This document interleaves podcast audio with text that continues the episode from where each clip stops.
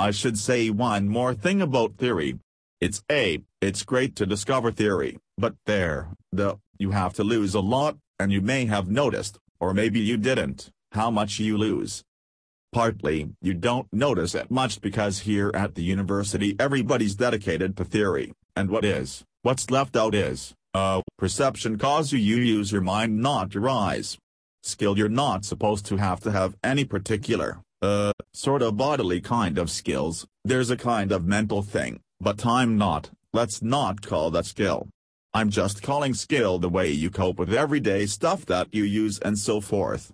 Intuition, it's not fair to have intuition, I mean you can have intuition, but it's not, it's not theory, it's not something that everybody has to believe until you can put it into language and argue for it.